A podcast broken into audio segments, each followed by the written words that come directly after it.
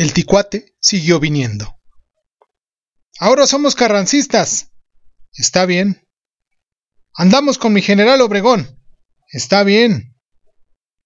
Allá se ha hecho la paz, andamos sueltos. Espera, no desarmes a tu gente. Esto no puede durar mucho. Se ha levantado en armas el padre Rentería. ¿Nos vamos con él o contra él? Eso ni se discute. Ponte del lado del gobierno.